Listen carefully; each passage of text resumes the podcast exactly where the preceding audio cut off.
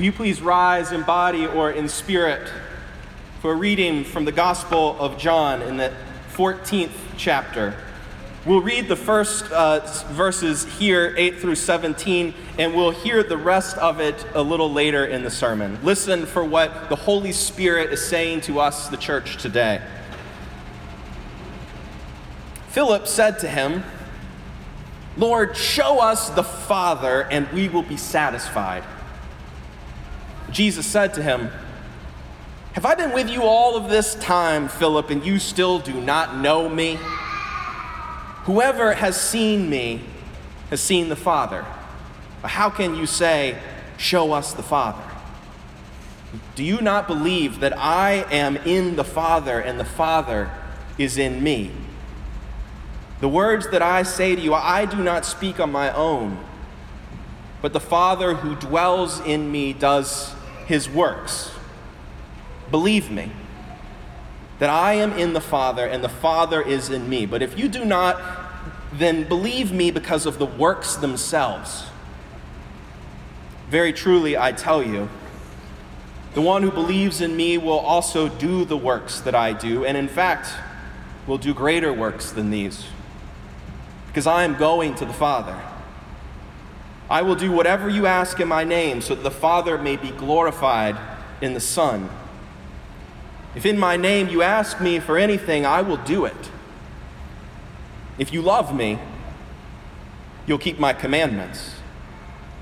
And I will ask the Father, and he will give you another advocate to be with you forever. This is the Spirit of truth, whom the world cannot receive because it neither sees him nor knows him. You know him because he abides with you, and he will be in you. The word of the Lord. Thanks be to God. You may be seated. Let us pray. Holy God, send your Spirit upon us this day. Open our ears that we may hear your truth, your wisdom, your word, and in hearing may be so inspired again to follow. In your Son's name we pray. Amen. Have you ever had a conversation uh, with a child that made you question the nature of reality and the meaning of life? I have, often. They start innocent enough. In fact, they start alarmingly simple. A question like, uh, What are we having for lunch today? Well, we're going to have soup. Why? I want grilled cheese. Well, we had grilled cheese yesterday, so we're having soup today. Why? Uh, why did we have it yesterday, or why are we having soup today? Yes, why? Well, uh, we, we just can't have grilled cheese two days in a row. Why? Um, well, uh, because we had it yesterday, so we can't have it today too. But yesterday, when we had grilled cheese, it was today.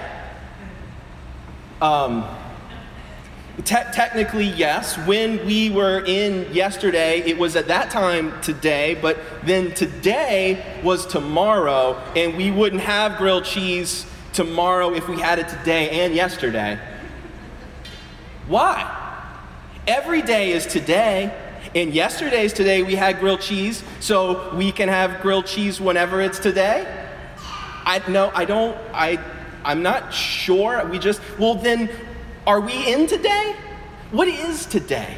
When it's tomorrow, will it be today? Then, then when we have lunch tomorrow, will can it be grilled cheese? Will there ever be a tomorrow if it's always today? I don't, I don't, I don't know. I'm, I'm not sure. I just, I'm going to make a grilled cheese sandwich. Thank you. If conversations about the nature of existence and time can start and end with a grilled cheese sandwich, imagine conversations about the presence of God. Where is God? Well, God is with us, but I can't see God. Well, we, we have faith. We can trust that even though we can't see God, God is still with us. Just like You can't see the love that I have for you, but I show you my love, and you know that I will always love you. That's kind of like God. God showed us what God's love looked like through Jesus. But then, where is Jesus right now? Um, well, Jesus is with you in your heart. Jesus is in my heart? No, he's not. That's impossible. No, what I mean is, Jesus is here with us. But pretend, right?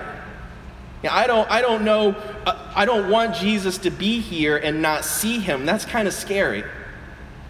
Okay, how about this? Jesus loves me, this I know, for the Bible tells me so. Little ones to him belong. They are weak, but he is strong. Yes, Jesus loves me. Yes, Jesus loves me. Yes, Jesus loves me, for the Bible tells me so.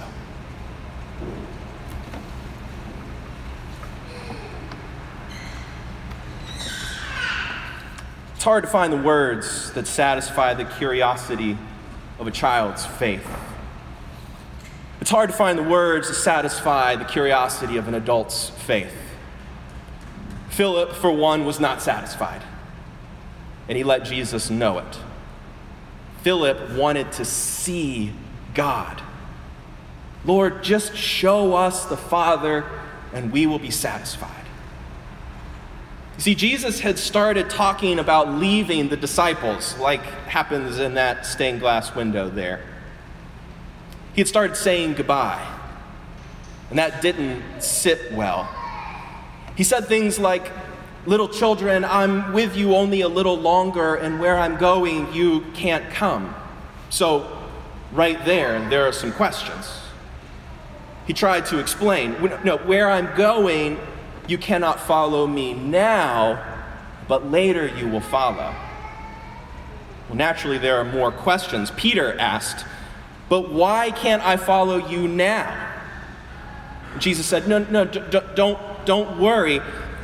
I'm going to prepare a place for you, and then I will come and get you so that you can be where I am, and that way you'll know which way to go.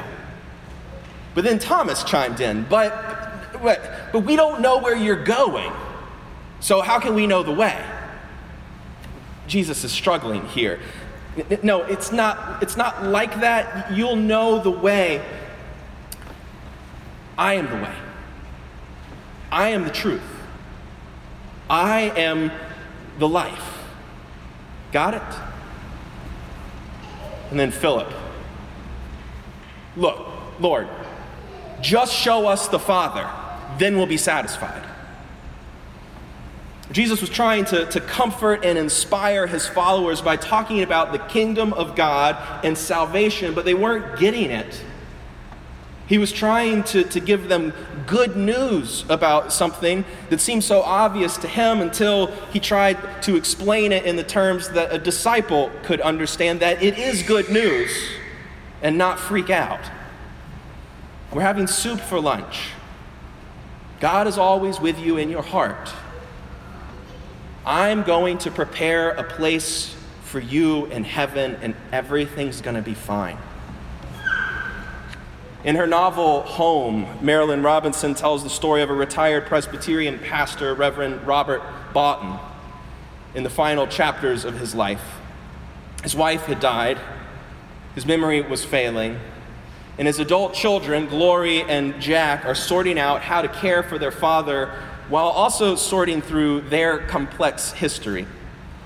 Jack has been kind of estranged from the family, but he remains the apple of his father's eye, while Glory has been close at hand, tending to the daily needs. Jack has just returned, and he's shocked to find out, to see how much his father has lost but to the great delight of, his, of this elderly pastor that his son is, is home. Glory is, has prepared lunch. Jack is freshened up from his long bus ride home, and Reverend Boughton slowly makes his way to the lunch table. He says, Yes, children, lunchtime, I believe. Glory's been so busy getting these things ready. She's, she's, she said you hate cream pie. But I was certain, I remember you had a special fondness for it, and she made it on my say so, despite her reservations. Pretty leathery by now, said Glory. Jack said, I like cream pie. It's for supper in any case, she said. Jack's probably too tired to be hungry. I mean, he spent last night on a bus. We should just give him a sandwich. Let him, let him go get rest. I'm fine, he said. Well, said their father, you ought to sit down. Glory won't mind waiting on us this one time, will you, dear? She said, mm, This one time, no. She works me half to death around here. I don't know what she'd do without me. Jack smiled, rested his brow on his hand while his father settled into the grace. Dear Lord, there's so much to be grateful for. Words are poor things. And then the old man fell into what might have been kind of a slumber. And then he said, Amen. Mustered himself again, roguish. He patted Jack's hand. Yes, said. Yes. Words are poor things. I think Philip would agree. So he just wanted to see to be satisfied. Unlike an old man at the end of his life, able to rest in the company of his children at the family table, regardless of friction and pain and confusion, Philip needs satisfaction. In the life of faith, there are times when we feel as restless as Philip, that deep desire to see God, just to see God in order to know that God is there. But then there are times, and I, I think perhaps you can think of a few, when you simply knew the peace of God's presence all around you. Philip demands, Show us the Father. Show us the Father. Jesus is almost pained by the question, for his whole life has been nothing but a picture of the Father. When we want to see what God is like, we look at Jesus. If we want to know how God would behave on earth, how God would treat somebody, what God cares most about, we just look at Jesus. He is God. Philip is tired of trying to figure out what Jesus is talking about. Words are poor things. He just wants to see God face to face. I recently heard Paul McCartney uh, from the Beatles talking about the song Let It Be. And he said it was about a dream that he had in a time of his life when he was really struggling. His mother, who had died, came to him in the dream and was reassuring him, saying, It's going to be okay. Let it be. So he sang about it. He said, When I find myself in times of trouble, Mother Mary comes to me, speaking words of wisdom. Let it be. And in my hour of darkness, she's standing right in front of me, speaking words of wisdom. Let it be. So today is Pentecost. The story we heard from Acts when the Spirit descends from heaven like tongues of fire and everyone hears the gospel of Jesus in their own language. It is a powerful and exciting story. But Jesus tells us another way to think about Pentecost the way the Spirit comes to us. He's tried so many ways to explain to us that in our times of trouble, in our hours of darkness, God does not leave us. God is standing right in front of us. But thanks to Philip for pushing what we all desire at times to just see, to just be shown, to have something to just hold on to. Jesus, like the old pastor, gathered with his children around the table. There's no shortage of past pains, present confusions, fears about the future. So he takes a, a deep breath and he finds another way to tell the truth. He said, Whenever I speak, I don't speak on my own, but God, who is in me, does his works. And Jesus said the same is true for us. The Holy Spirit of God is with us too, in the same way. Jesus said, You know the Spirit.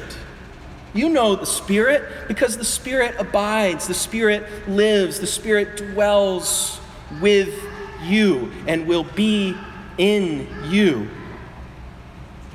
Here is the truth, beloved God never leaves.